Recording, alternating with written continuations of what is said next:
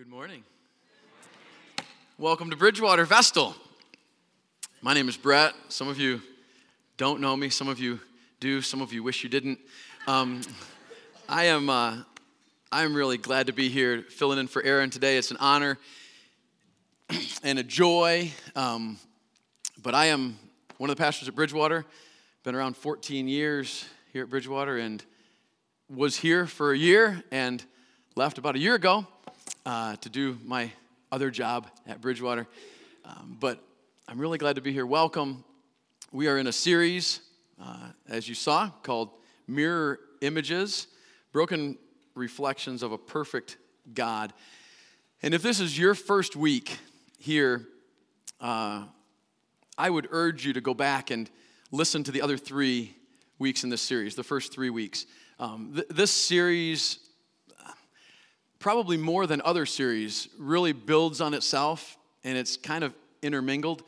And so you can go to our Bridgewater app or you can go to bridgewater.church backslash sermons and listen to any of the sermons from the past. Um, I, would, I would urge you to do that also because Aaron is a better speaker than I am. And, and you will thoroughly enjoy how God used him to present uh, the truths we've been looking at. Um, it's a it's a, a delicate series, I guess. Um, and so I may be looking at my notes a little more than normal just because I sometimes feel like I, I just want to get it right. Um, but these are conversations we're starting about cultural issues that are pressing down on us, on our society, whether we like it or not. And so we want to have a little window into what does God say because there are opinions and voices that are loud out there. And so, through this series, we're looking at what does God say in His Word about these specific issues. Um, I guess we've built this series on, on three foundational truths. And so I want to look at those quick before we dive into God's Word. And so it would be our worldview. A worldview would be how you answer questions like what is my origin? Where did I come from? Where am I headed? What is the purpose of life? Things like that. And so, as a follower of Jesus, as Bridgewater Church, we would say that these underpinnings are very important, these three truths. And, and here, here they are. Uh, first of all, God is the source of life. Everything we know that lives and breathes, and even the entire universe, found its source in God. Because God is the sole creator, He alone gets to determine how His creation works. He alone gets to determine the boundaries that are good and right for human life. This is a truth that is foundational to our worldview, and it's, it's grounded in Scripture. And that's the second one that, uh, that the Bible is the authority for life. Uh, when I come up against things that I want to do, but the Bible says I shouldn't, the Bible wins, whether I like that or not. And we are in a day and age where, where people's experiences now sometimes win when it comes to truth. And do I take God's word or do I take my experience? Do I interpret God's word based on my personal experience or do I take my experience based on God's word? And, and what we would say is not only is God the author and creator of all things, but He also gave us His word, the Bible, and this is the authority for life. And then, thirdly, grace and truth is our approach to life. While we believe that God's word is the authority for life, we must have the approach that our Savior Jesus had. And he demonstrated grace in his dealings with difficult conversations. Paul writes this in Colossians 4 6, where he says, uh, Let your conversations be always filled with grace, seasoned with salt so that you may know how to answer everyone. Um, we, we are not doing this series to pick fights or to poke people in the eyes. We really just want to see what does God say in his word about issues in our culture today and how can we with grace and truth seasoned with salt know how to talk about these things with others. And so let's jump in. If you have your Bibles, we're going to be in Genesis chapter 1 today, and we are going to look specifically at two truths from Genesis chapter 1, and then we're going to expound on those and we're going to look at five specific implications that these truths have on our lives today. So, Genesis chapter 1, verse 26. Here's what it says Then God said, Let us make mankind in our image, in our likeness, so that they may rule over the fish in the sea and the birds in the sky and over the livestock and all the wild animals and over all the creatures that move along the ground. So God's speaking his creation into existence, and while he does that, there is something specific about his created order. What he, what he says here is that man is going to be in charge of the fish of the seas and the birds of the air and the animals that crawl around the ground over that other creation. I think this is an important distinction because when we listen to the narrative of culture, sometimes we hear that we are just advanced animals, advanced apes. And that's very different than what God says here. Um, this, this does not talk about a biological evolution that happened over millions of years. It, it's quite the opposite. We are distinct and we are above animals. Let's read verse 27 then. It says, So God created mankind in, in his own image. In the image of God, he created them. Male and female, he created them. If you've never read Genesis 1 and 2, the, the creation narrative, I urge you to do that. Um, it, is, it is very insightful, it is the foundation of the rest of the Bible. And uh, in this specific creation narrative, we find that we were created humans in the image of God. And that's our first point this morning that, that all people are made in the image of God. All people, not just you, not just me, not just us, all people are made in the image of God. Now you might be thinking, that's great, but what does that mean? To be made in the image of God? Like, what? Well, it means that we're given an imprint of the very nature of God Himself. We are not gods, but we're not animals either. See, if we believe we're animals, then, well, you just have to do what you need to do. Nature called you, and so you just follow the craziness. You're an animal, you're just an advanced animal. Or we are a God, and so I need to do what I want to do. It's all about me anyway. I'm a God. I'm the one who gets to choose what's right, what's just, what's true. So, neither of those are true. The Bible says that we're something completely different. We're God's prized creation, given an eternal soul, and designed for an eternity with Him. We are made in the image of God. Another way of saying this maybe is that we are a reflection of who God is. We're like, like looking at a mirror. And Aaron, a few weeks ago, brought a mirror up here, maybe you remember, and talked about us being the reflection of who God is. That, that when you look at your face in the mirror, you should see that, that I am made in the very image of God. When I meet somebody out in the world, when I come in here and see somebody here, I have to remember they are made in the image of God. Um, they're a very reflection of God. Animals are not a reflection of God. Trees are not a reflection of God. Fish, birds, not a reflection of God. People, us, we are made in the image of God. All people have dignity, worth, and value because we are made in the image of God and we are a reflection of our Creator. Each of us carries that image. Each of us carries a piece, a reflection of who God is. And that's significant because our value doesn't come from a set of skills or from our looks or from a set of standards that the world presses down on us. Our value comes directly from our Creator because verse 27, let's look at that again. It says, So God created mankind in his own image. In the image of God, he created them, male and female. You see, not only are all people made in the image of God, but, but all human life is equally sacred. All human life is equally sacred.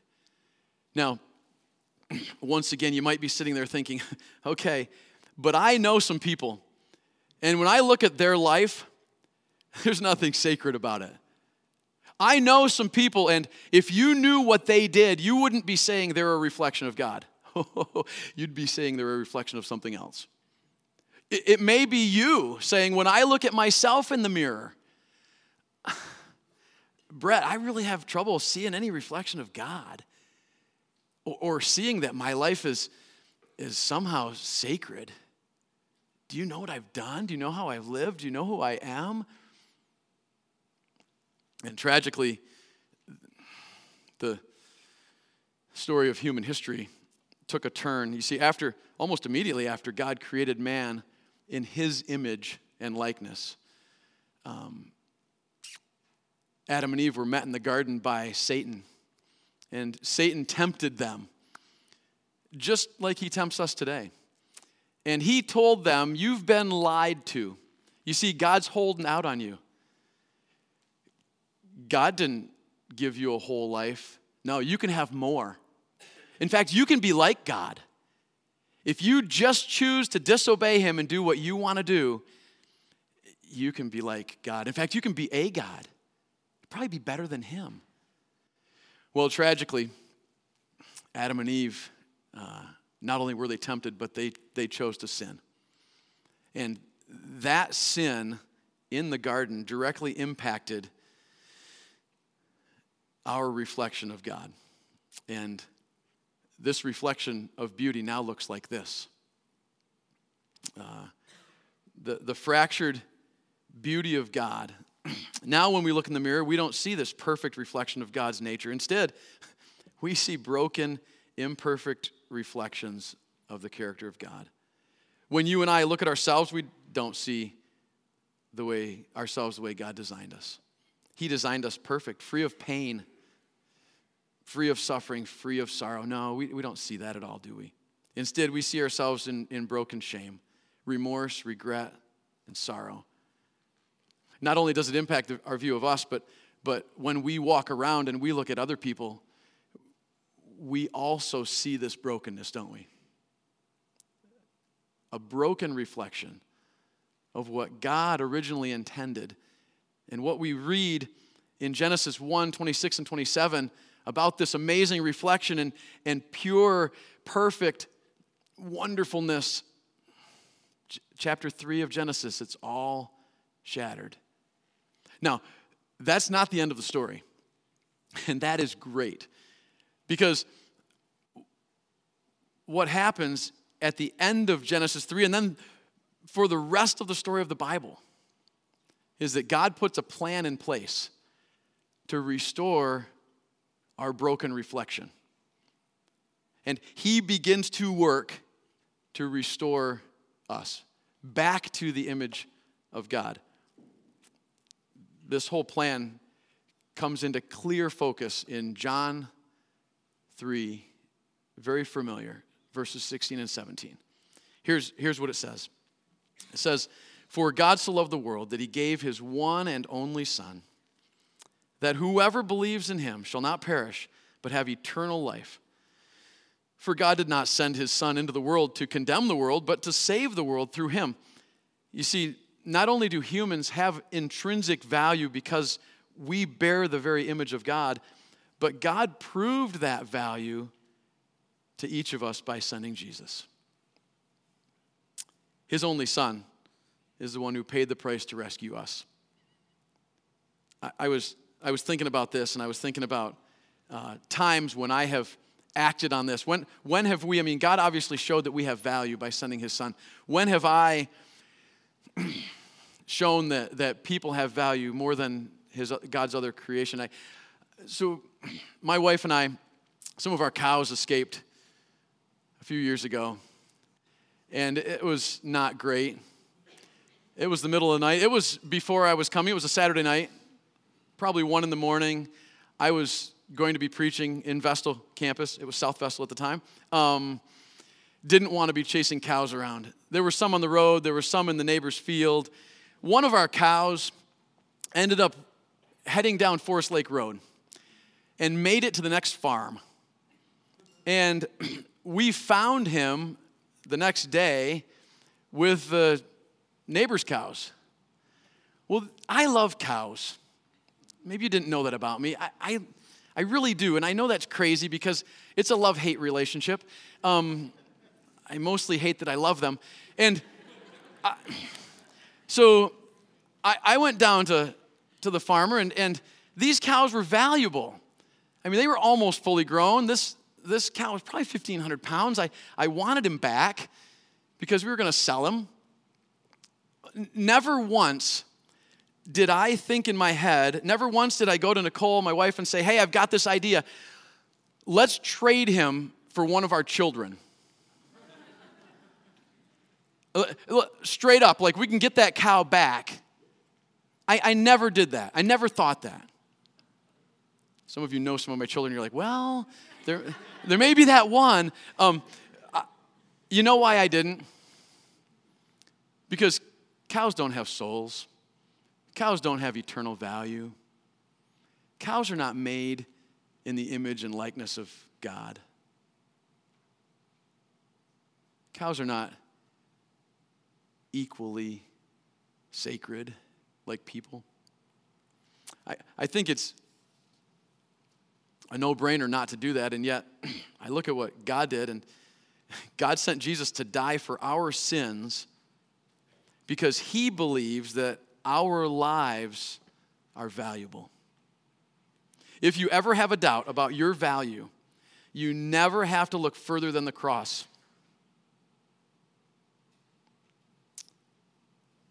That's where the answer is to what God was thinking about you when He made you and all human life.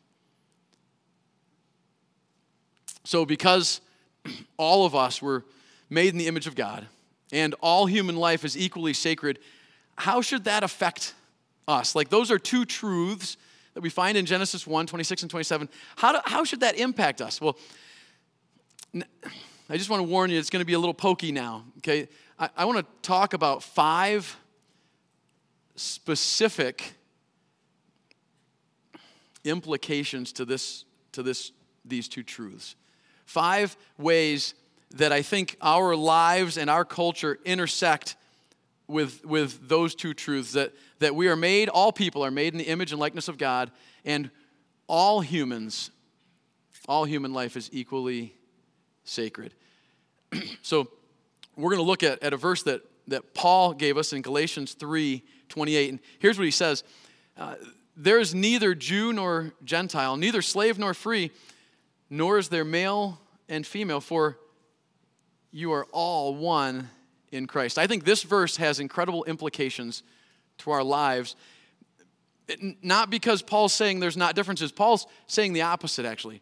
What Paul is saying is there are differences Okay? There are differences in people. And that's not bad. But there's only differences in people here on this earth. and what Paul is saying is in heaven and through Jesus Christ, we're the same. So I want to take each one of these that, that Paul talks about, and I want to talk about what do these mean. And I, I just want us to think what Satan does a very good job of is he, he does a very good job of magnifying our differences. Anytime he can find a difference in people groups, in people, he will magnify that difference. He will not magnify the similarities, he will only magnify the differences. so let's see how that plays out. For the first one, and he, he talks about, you know, there is neither Jew nor Gentile. So, because all people are made in the image of God, and if all human life is equally sacred, then, then this should affect our beliefs and actions about race. Now, now here's what I know about, about racism, about prejudice. I know that it has happened for all of human history. In fact, in this verse, Paul is acknowledging that Jews and Gentiles are at odds. In fact, if you travel around the world, you'll find that, that prejudice is everywhere. if you go to Thailand, you'll realize that, that, that there are Taiwanese who, who really are not getting along with the mainlanders. If you go to Japan, you'll realize that, that there's Japanese and, and Korean tension. If you go to West Africa, you'll find that the, the West African English speaking population is at odds with the West African French speaking population. This didn't start, racism didn't start, prejudice didn't start as a black and white issue. It, it has been throughout human history. That doesn't excuse it. And if we believe that we are all made in the image of God, and if we believe that human life is equally sacred, racism should hurt us. And we, as a church and as a body of Christ and as believers and as individuals, ought to run from it. We should not have a single fiber in our body that would embrace it.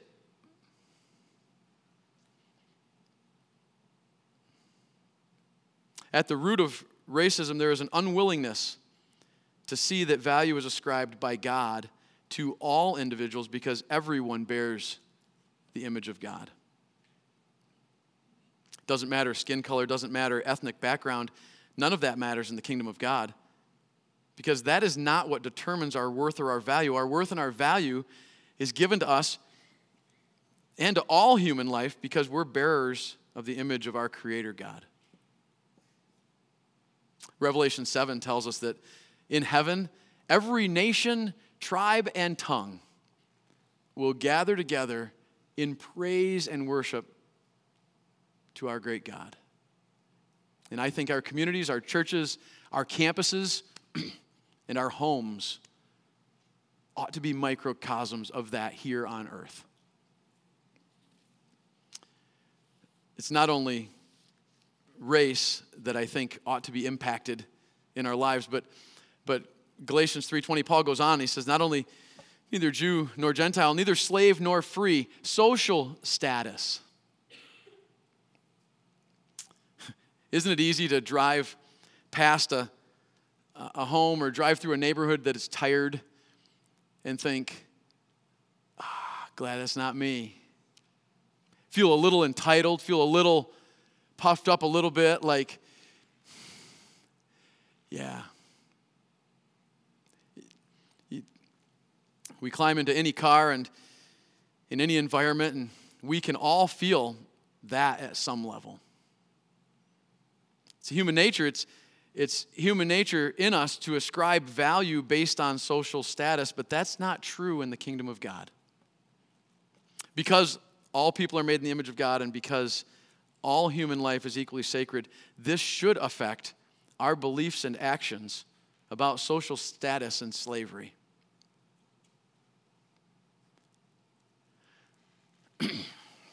back in 1857, the Dred Scott case was before the Supreme Court. And this case specifically was to determine whether slaves ought to be granted U.S. citizenship. Are slaves citizens or not? And there were two Supreme Court justices who dissented on a 7 to 2 ruling and the 7 to 2 ruling said that they were not citizens of the United States. One of the dissenters, his name was Justice John McLean. The reason he voted no was Genesis 127. Here, here's what he said. He said, A slave is not mere chattel. He bears the impress of his maker, and he is destined to endless existence. His reason for being against this, for being against slavery, was founded on Genesis 1:27. That, that everyone in the world, every human life, is made in the image of God. Several years later, slavery ended because more and more people understood, believed, and applied Genesis 127. Uh, here's the great tragedy. We have more slaves in our world today than ever in human history. Do you realize that? Tens of millions of people. Sex trafficking is one of the largest slave movements in our world today. Uh, it, it is a larger it's, it's a larger movement uh, than, uh, than the cocaine market. Over $100 billion a year industry, sex trafficking. The, the porn industry runs on sex, sex trafficking. That, that, that's sad because it, it shouldn't work. But, but you know why this happened? It happened because we have forgotten that humans are more than a commodity. All people have dignity, worth, and value because we're all made in the image of God and we are a reflection of our Creator. We, God's church, followers of Jesus, ought to be in the forefronts, yelling and screaming and saying, This is not right. This should not be happening. And there are some Christian organizations that are doing a great job of working to free those enslaved in sex trafficking. The, the IJM, the International Justice Mission, Exodus Cry, and then War, Women at Risk are three organizations that are working tirelessly to, to chip away at social status and slavery. Genesis 127 ought to impact our response on racism and slavery and social status. There's a third one, um, gender. So Paul goes on and he says in that verse, you know, neither Jew nor Gentile, neither slave nor free, nor is there male and female, for you are all one in Christ Jesus. Because all people are made in the image of God and because all human life is equally sacred, this should affect our beliefs and actions on gender. Now, I'm not going to spend a lot of time on this because um, we've hit this topic a little bit the last three weeks. And like I said before, if you haven't heard those sermons, please grab those podcasts uh, either on bridgewater.church backslash sermons or on our, our app um, because they will deal with, with this one specifically. But I want to remind us that Paul's making it very clear that men and women are equal in how they are made in the image of God. Men are not more godlike than women. Women are not more godlike than men. We are all made, created in the image of God, male and female. And, and both bear God's image and reflection.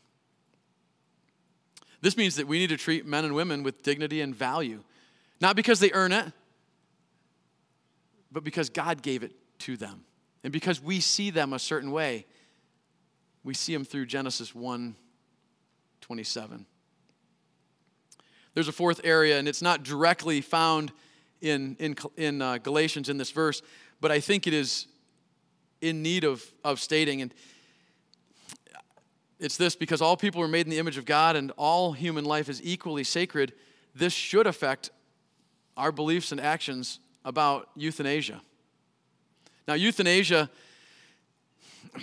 is, is something up and coming, and it has largely been a European phenomenon, but, but is now moving to the United States. Um, I have to confess, I, this has not been on my radar nearly as much as it should be. Um, if you don't believe that it's affecting people, here's a quote from a British journalist, Katie Hopkins, and here's what she said we just have far too many old people.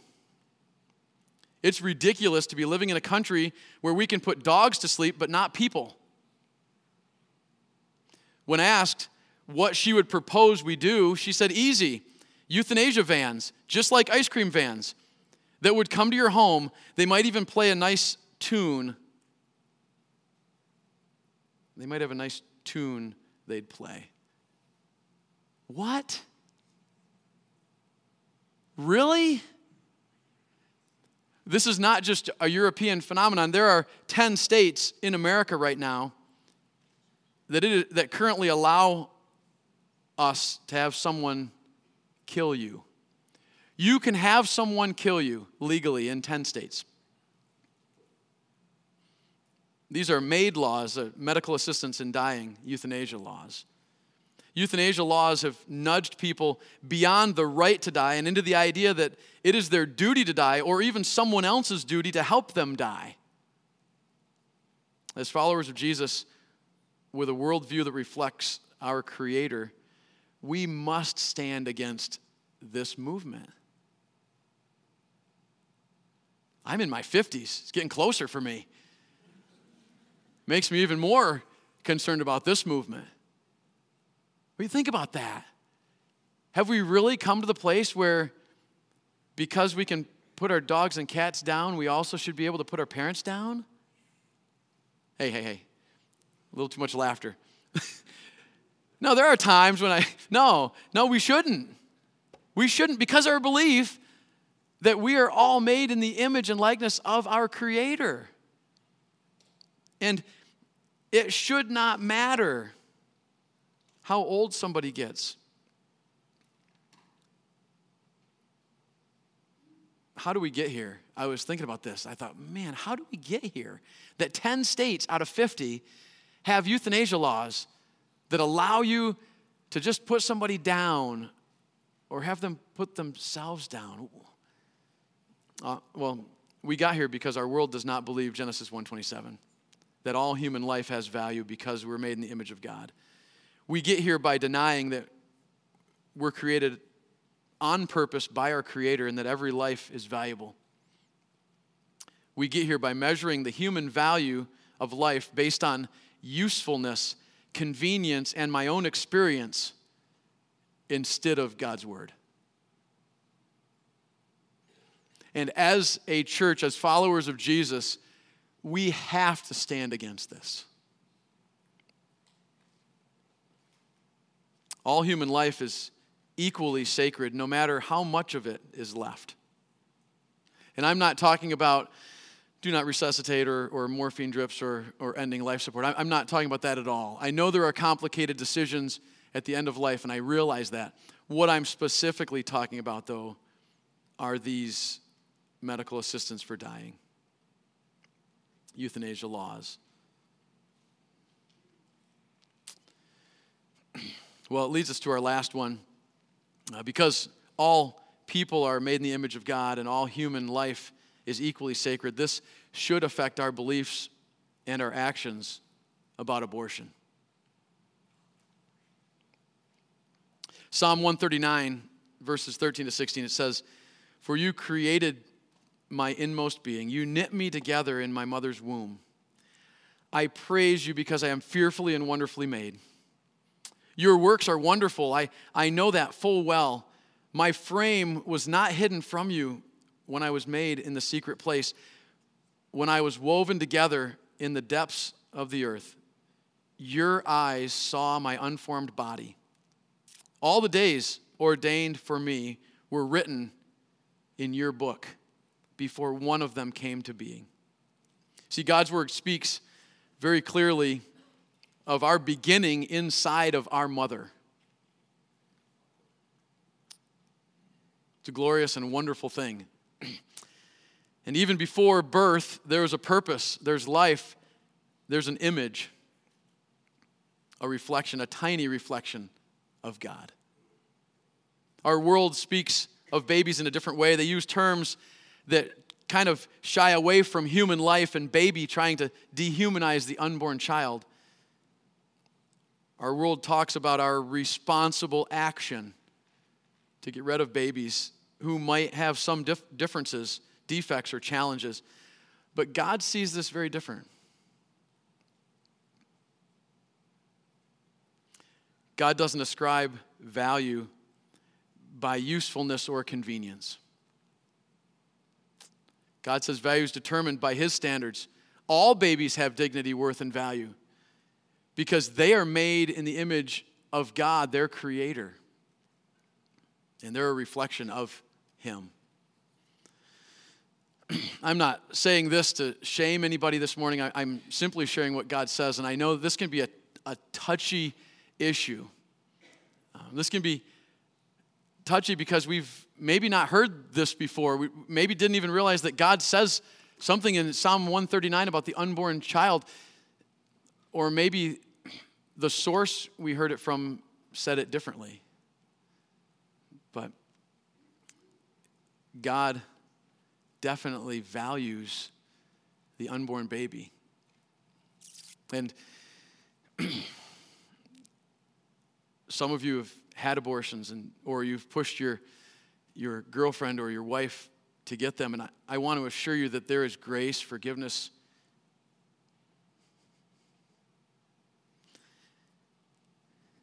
and healing for you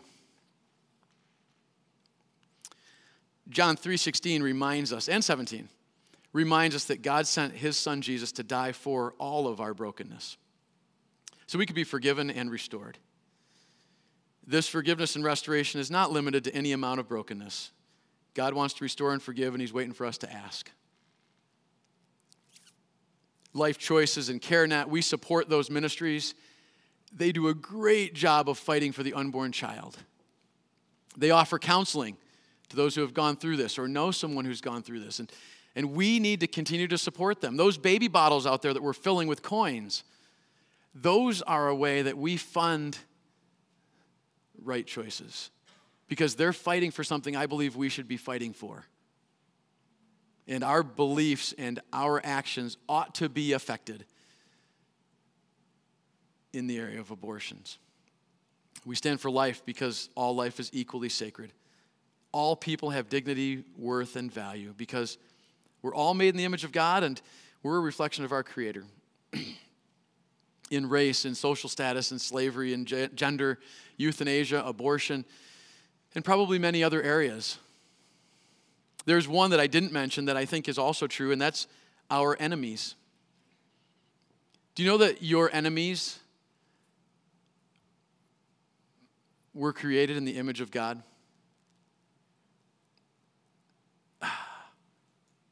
They were. And they have dignity, worth, and value.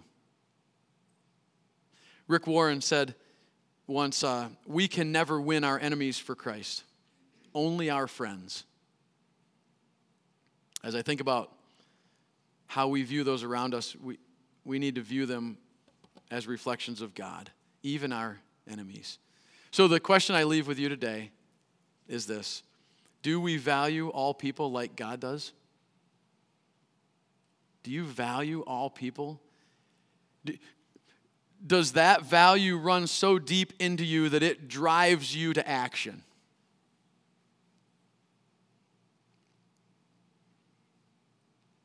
This week, today, as we walk around, as you see people, as you see your enemies, as you see your people that you don't even get along with, will you view them as God views them? Useful, valuable, worthy, sacred reflections of God. Let's pray. Father, I, I thank you that you gave us uh, Genesis 1 27 because it is, it is an amazing reminder that we were made in the image in your image and we're a reflection of you. God i recognize there's brokenness and i am so thankful that you gave us john 3.16 also. Thank you for that reminder for me that even though I am a broken reflection of you now, someday I will be fully restored to an amazing reflection of you. And you've already begun that work in me, and I'm so thankful for that. Father, please help us. Help us to view people the way you view them, even when it's not something we necessarily want to do. Help us do that because we love you and we realize that that you're the creator and you can, and you've given us your word and you've asked us to do that. We love you. Thank you for loving us. Father, if there's people here who, who maybe don't have a relationship with you yet, haven't asked Jesus to be their forgiver and leader, I ask that you would help them see that there is forgiveness and restoration. And I pray that they would make that decision today. In Jesus' name, amen.